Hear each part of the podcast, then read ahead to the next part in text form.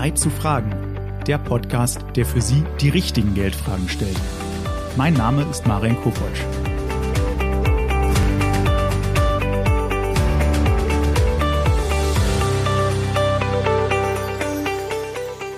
Herzlich willkommen zu einer weiteren Folge von Zeit zu fragen. Heute geht es um die wichtige Fragestellung, was kostet mich mein Kind? Wie kann ich meinem Kind die Ausbildung seiner Wahl finanzieren? Und wie lege ich richtig Geld für mein Kind an? Genau für diese wichtigen Fragen sitzt mir heute Martin Habert, Berater bei der Deutschen Bank gegenüber. Hallo, Herr Habert. Hallo, vielen Dank, dass ich heute hier sein darf. Lieber Herr Habert, ich habe es eben schon gehört, aber unsere Zuhörer wissen es noch nicht. Aber Sie sind seit kurzem selbst Vater. Herzlichen Glückwunsch erstmal dazu. Äh, Dankeschön, danke. Ja, seit vier Monaten bin ich Papa, sehr glücklicher Papa und darf sozusagen jeden Tag, wenn ich nach Hause komme von der Arbeit, meinem Kind beim Wachsen äh, zuzusehen. Oder ich freue mich jedes Mal auf die Fortschritte, die dann mich erwarten, wenn ich nach Hause komme. Ja, schön, ja, das glaube ich. das ist schon was Schönes, ja. Ja.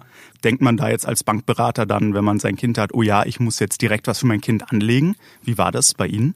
Jahrelang, bevor ich jetzt Vater geworden bin, habe ich das dementsprechend auch meinen Kunden immer gesagt, hier, das ist wichtig, ihr seid Eltern geworden, fangt mal ein bisschen an zu sparen, weil später das Kind kann wirklich auch viel Geld kosten, weil es hat auch seine Ziele und Wünsche später. Und nun ist es jetzt aber zur Realität geworden und äh, da ging sofort die Leuchte über meinen Kopf auf, sozusagen so bildlich.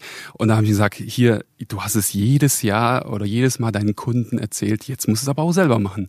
Ja, und sonst wäre es ein bisschen unglaubwürdig geworden. So ist es. Ja, super, weil ich hatte auch gelesen, das Statistische Bundesamt sagt, pro Kind muss eine oder gibt eine Familie ungefähr 126.000 Euro nur für den Konsum aus, bis zum 18. Lebensjahr. Das ist richtig. Das sind ungefähr 600 Euro pro Monat und meines Erachtens sind da halt noch nicht die Kosten für einen Führerschein, für das Studium und so weiter drin. Das, das ist doch eine wahnsinnig große Zahl eigentlich. Das ist extrem und vor allem, das Kind ist ja noch gar nicht auf der Welt. Die Mama ist nur schwanger und das kostet ja dann auch schon das Kind. Ja, also man muss ja auch die Einrichtung kaufen, Kinderwagen kaufen, sich einfach darauf vorbereiten, dass das Kind irgendwann da ist. Und da rechnet man schon mit mindestens 3000 Euro, je nach Ausstattung okay. und das, was man sich da vorstellt.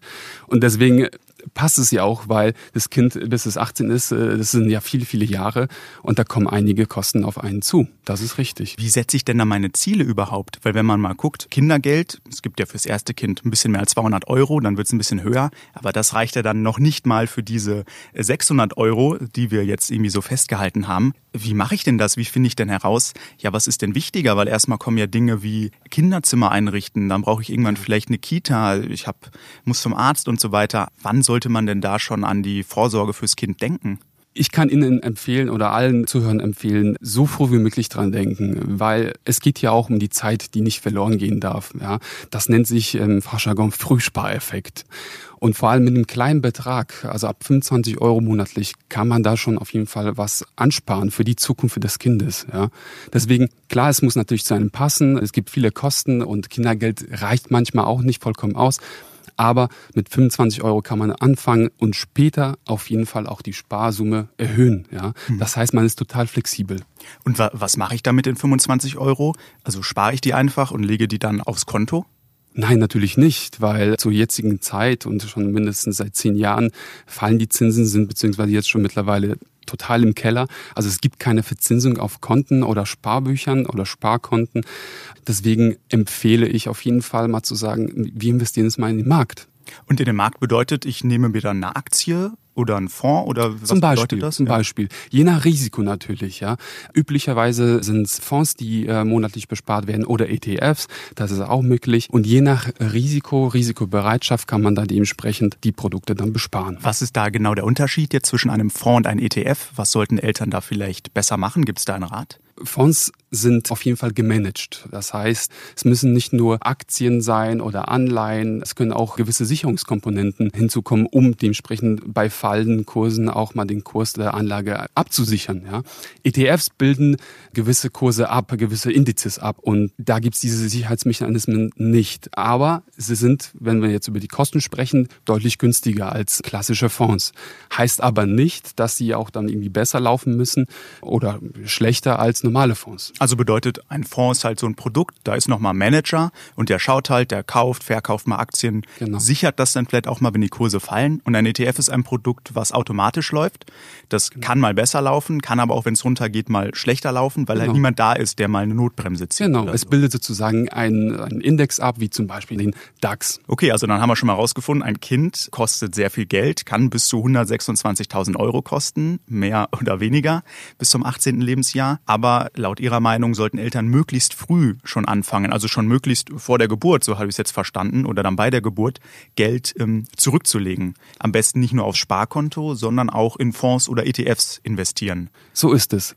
Dann, was ja noch wichtig ist, früher gab es ja oft, ich weiß nicht, vielleicht ist es heute auch noch so, bei Ihnen vielleicht auch und Ihrem Kind, gab es ja noch Bausparverträge, die man dann fürs Kind gemacht hat mhm. oder ein Sparbuch. Auch Großeltern möchten das gerne machen. Mhm. Trotz der niedrigen Zinsen, kommt sowas noch häufiger vor? Ist das noch zeitgemäß? Das ist heutzutage nicht mehr zeitgemäß. Es kommt eigentlich kaum mehr vor, dass Eltern irgendwelche Sparbücher abschließen, weil da auch die Zinsen gefallen sind und natürlich ein Sparbuch kostet in Anschaffung auch Geld. Ja, das heißt, man spricht über Eröffnungsgebühren und die Verzinsung ist einfach viel zu niedrig, um im Vergleich mit einem Wertpapiersparplan äh, letztendlich nach so vielen Jahren eine gewisse Rendite zu ermöglichen. Ja, früher gab es ja, glaube ich, so ja, auf dem Sparbuch bestimmt zwei, drei Prozent Zinsen pro Jahr. Und bei Bausparverträgen war es ja teilweise sogar bei drei oder vier. Können Sie da eine kurze Einordnung geben? Wo sind wir heute bei den Zinsen bei Sparbüchern und bei einem Bausparvertrag? Mhm. Also bei Sparbüchern sind wir momentan bei 0,01 sogar angekommen. Also eigentlich gar nichts. Eigentlich gar nichts. Ja. Also das macht keinen Unterschied, ob Sie es jetzt auf dem Konto oder auf dem Sparbuch liegen haben.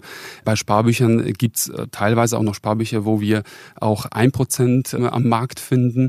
Aber je nach Abschlussgebühren äh, könnten das zwischen 0,6 und 2 Prozent auch sein. Ja, von daher, man muss sich dann schon überlegen, die Abschlusskosten, die fressen dann schon irgendwie die Rendite auf. Deswegen würde ich eher empfehlen, Bausparverträge abzuschließen, wenn es darum geht, irgendwann, wir haben noch kein Kapital, wir wollen aber vielleicht irgendwann mal doch Immobilieneigentum erwerben. Was ist dann noch besser? Also okay, ein Bausparvertrag geht anscheinend noch, aber ist es dann besser, einen Bausparvertrag zu nehmen oder doch so einen Fonds- oder ETF-Sparplan dann für das Kind zu eröffnen? Auf jeden Fall so ein Wertpapiersparplan, weil da haben wir auch in den letzten Jahren gesehen, die Renditen sind deutlich höher, auch wenn zum Beispiel so ein Fonds mal kosten sollte. Übrigens, wenn man ein Wertpapierdepot ähm, mit so einem Sparplan für Kinder eröffnet, mhm. sind meistens solche Depots auch kostenfrei. Das heißt, man ist komplett von der Grundgebühr oder Jahresgebühr befreit ah, okay, ja. und da kann man in dem Moment auch sparen. Das heißt, da gibt es noch Unterschiede zwischen, ich sag mal, Erwachsenen-Depots und Konten Ganz und genau. Kinderkonten? Ganz genau. Also dass sie günstiger sind dann zum Ganz genau. Beispiel. genau, die sind deutlich günstiger und läuft dann sowieso auf den Namen des Kindes mhm. äh, mit seiner eigenen Steuer-ID sozusagen. Das heißt, wenn da Erträge generiert werden, fließen die auch sozusagen dem Freistellungsertrag mhm. des Kindes zu. Und man selbst, man kann ja selbst noch zusätzlich als Elternteil für sich für die Zukunft auch äh, Geld beiseite legen da wird der Freistellungsbetrag dann nicht angegriffen in dem Fall. Und wie finde ich diese Konten? Also gehe ich dann äh, zu meinem Bankberater? Finde ich die auch im Internet? Wie komme ich da am besten ran? Die finden Sie im Internet und auch beim Bankberater in der klassischen Filiale. Da ist es aber ganz wichtig zu sagen, Online-Konten sind alle ohne Beratung. Ja, das heißt, wenn man in der Materie nicht irgendwie drinsteckt, man kennt sich damit nicht aus oder hat auch keine Zeit dafür, weil man muss schon sagen, man muss ähm, immer wieder Nachrichten lesen, sich mal vielleicht damit auch mehr beschäftigen, bieten viele Banken in den Filialen dementsprechend auch hierzu eine Beratung an, die natürlich auch kostenlos ist und dadurch, dass die äh, Depots für die Kinder kostenlos ist. Ich sage jetzt nicht die Anlagen, die mhm. können natürlich schon etwas kosten, aber, aber das Depot an sich ist dann. Das Depot ist an, ist an sich auf jeden Fall kostenlos. Ja. Überwiegend sage ich jetzt mal, ich kann jetzt nicht für alle Banken sprechen, überwiegend ist es so. Und sich da beraten, sich erklären lassen, welches Risiko äh, kann man denn maximal eingehen, was möchte man für ein Risiko eingehen. Und so ein Beratungsgespräch löst schon viele oder beantwortet viele Fragen, mhm. die man so hat. Was können Sie als Berater denn dann noch so zu den Renditechancen oder Renditeerwartungen bei Fonds und ETFs geben? Wir hatten gesagt, okay, Sparbücher eigentlich gar nichts mehr, Bausparverträge vielleicht so ein, zwei Prozent, wenn es gut läuft. Was kann man da bei Aktien erwarten, so ungefähr? Also wir hatten zum Beispiel im letzten Jahr Fonds, die hatten eine Wertentwicklung von 30 Prozent innerhalb eines Jahres.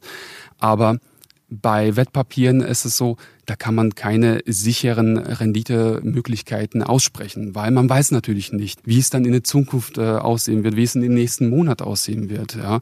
Das heißt, die Streuung ist es ganz, ganz äh, wichtige, um dementsprechend dieses Risiko zu minimieren.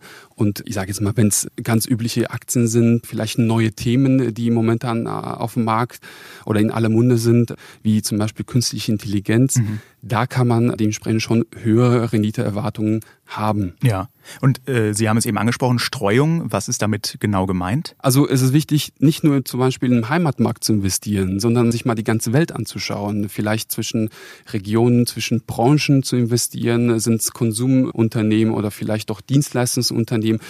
Hierbei kann man dementsprechend das Geld so streuen, dass das Risiko doch etwas gesenkt wird für die Zukunft. Mhm. Und wir sprechen auch meistens bei Kindern über Sparzeiten oder Spardauer von mindestens 18 Jahren. Natürlich okay, sind ja. diese Wertpapiersparpläne sehr flexibel. Das heißt, man kann jederzeit auch Geld mal wieder mitnehmen, wenn es darum heißt, ähm, wir möchten jetzt uns gerne mal ein Fahrrad oder dem Kind ein Fahrrad kaufen aber sehr flexibel. Das heißt, man kann auch die Sparbeiträge erhöhen, kleiner machen oder auch komplett stoppen für eine gewisse Zeit, wenn okay, das mal ist ja auch gehen sollte. Zu wissen, ja. Genau.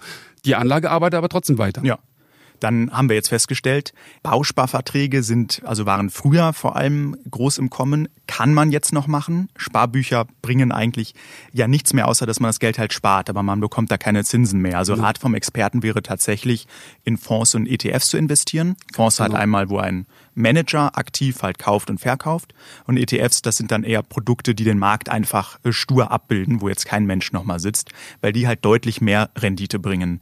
Wichtig ist da aber auch laut Ihnen, dass man eine gewisse Streuung hat, also dass man mal in Aktien investiert, nicht nur in deutsche, sondern vielleicht auch mal in amerikanische oder in asiatische, dass man auch die Branchen ein bisschen wechselt, vielleicht genau. auch Staatsanleihen dazu packt oder so, um sein Risiko ein bisschen zu streuen. Was ich jetzt noch spannend finde, Sie sind ja jetzt wirklich noch frisch gebackener Vater. Mhm. Wann haben Sie denn vor oder haben Sie überhaupt vor, ähm, Ihrem Kind auch irgendwie diese Geldanlage näher zu bringen? Oder sagen Sie, nee, ich lege nur das Geld an und er oder sie kriegt es dann äh, nach 18 Jahren oder gibt es da auch Bestrebungen zu sagen, ja, nee, irgendwie ab 12 Jahren möchte ich da mein Kind auch aktiv mit einbeziehen? Auf jeden Fall möchte ich das meinem Kind näher bringen, weil auch wenn vielleicht irgendwann mal nach einer längeren Zeit die Zinsen wieder steigen sollten, ist es trotzdem immer noch eine super Alternative, um Erträge zu generieren. Da muss man halt dementsprechend schauen, wie weit das Kind dann ist vom Alter her. Aber zumindest zum 18. Lebensjahr, wenn man dann irgendwann sagt, lieber Sohn, wir haben jetzt für dich ein bisschen was gespart und das bekommst du jetzt zum 18. Geburtstag überschrieben zum Beispiel. Guck mal, so und so läuft's. Du kannst dann weitersparen. Vielleicht hast du ja schon eine kleine berufliche Tätigkeit neben der Schule, neben dem Studium und das, was du da ansparst, ja für dich, für deine Zukunft und mach das bitte weiter, ja. Mhm. Solange also, du das ganze Geld jetzt nicht ab, brauchst. Ja, ab 18 Jahren dann spätestens. Aber haben Sie sich auch schon mal überlegt, eben vielleicht ab 12, ab 14, ab 16 oder muss man dann halt einfach gucken, wie es dann läuft. Man muss halt gucken, dementsprechend, ob das Kind dazu bereit ist, mhm. dementsprechend, weil das Thema an sich, Wertpapiere, ist natürlich ein schwieriges Thema. Was generell Sparen angeht, das fängt schon von klein auf an. Ja, dass immer uns zum Beispiel die Omas und Opas gesagt haben, hier, leg mal Geld beiseite, da kannst du dir später irgendwas davon kaufen, vielleicht sogar den ersten Führerschein machen. Das Grundthema, damit fängt man schon relativ früh an, mhm. ja, sozusagen den einen Euro, den man von den Eltern bekommen hat, in die Spardose zu tun. Mhm. Wie man das dann macht, das ist schon etwas, ich sage jetzt mal, komplizierter. Und damit fängt man dann ein bisschen später an, wenn das Kind das dementsprechend dann versteht. Ja. ja.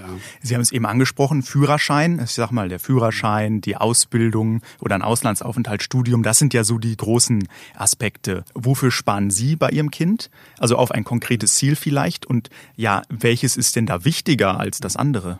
Ich muss ehrlich sagen, wir haben jetzt kein konkretes Ziel an sich, ja, weil es kann jederzeit mal was kommen. Also das Ziel kann zum Beispiel in einem Jahr lauten, wir müssen vielleicht mal irgendwie was von der Einrichtung neu kaufen oder doch mal so ein Fahrrad, ja. Es kann aber auch dann erst zum 18. Geburtstag sein, wo es dann heißt, er möchte einen Führerschein machen oder vielleicht doch mal so ein Auslandsstudium oder hier in Deutschland sogar studieren. Mhm. Das kann sehr teuer werden, ja. Vor allem ähm, muss man dann entsprechend auch die Miete bezahlen. Die Mieten werden nicht günstiger. Ähm, und vor allem so ein Auslandsstudium kann schon um die 20.000 Euro oder aufwärts kosten. Okay, da muss man dann schon früh anfangen und ordentlich sparen. Auf jeden Fall. Aber was ist denn, wenn ich jetzt als Familie oder ich bin vielleicht sogar alleinerziehend nicht so viel Geld zur Verfügung habe? Welche Möglichkeiten ähm, habe ich zu sparen und ab wann lohnt es sich denn für mein Kind Geld zu sparen oder auch anzulegen? Da ist es sehr, sehr wichtig, je früher, desto besser. Weil die Zeit, die bekommt man nicht wieder zurück. Die wird niemand man startet. Das heißt, ab 25 Euro hat man schon die Möglichkeit, einen Wertpapiersparplan einzurichten.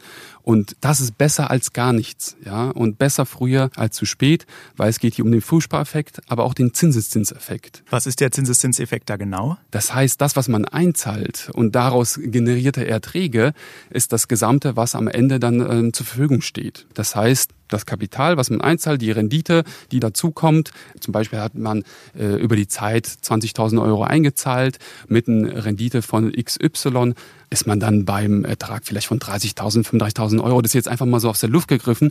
Aber das ist dann, was am Ende zum Beispiel rauskommen kann. Mhm. Also wenn man dann halt das, sein Geld einzahlt und der Gewinn kommt drauf und der Gewinn verzinst sich dann ja halt auch wieder in der Zukunft. So ist das. Das ist ja dieses, deswegen sollte man das Geld ja möglichst lange drin lassen. So ist das. Wenn ich jetzt irgendwie 1000 Euro anlege, 10 Prozent Gewinn mache, habe ich ja schon 1100 Euro. Ganz genau. Und das verzinst sich dann ja wieder mit 10 Prozent und das wären dann nicht mehr 100 Euro im nächsten Jahr, sondern ja schon 110 Euro Gewinn. Also das steigert sich immer weiter. Ganz genau. Und das ist ja weiterhin angelegt. Die Zinsen werden angelegt und äh, das Geld arbeitet dann dementsprechend ähm, weiter. Dann gibt es ja auch so Fragen. Manchmal findet man im Internet ja auch Texte, ja, man kann auch irgendwie einen Teil vom Kindergeld anlegen oder soll mein Kind vielleicht auch irgendwann, wenn es, wenn es älter ist natürlich, auch einen Teil von seinem Taschengeld anlegen oder würden Sie dann sagen, nee, das ist dann echt so die Aufgabe der Eltern und wenn mein Kind vielleicht von seinem selbst erarbeiteten Geld was anlegen will, kann es das tun, aber dann halt selber. Gibt es da Ratschläge?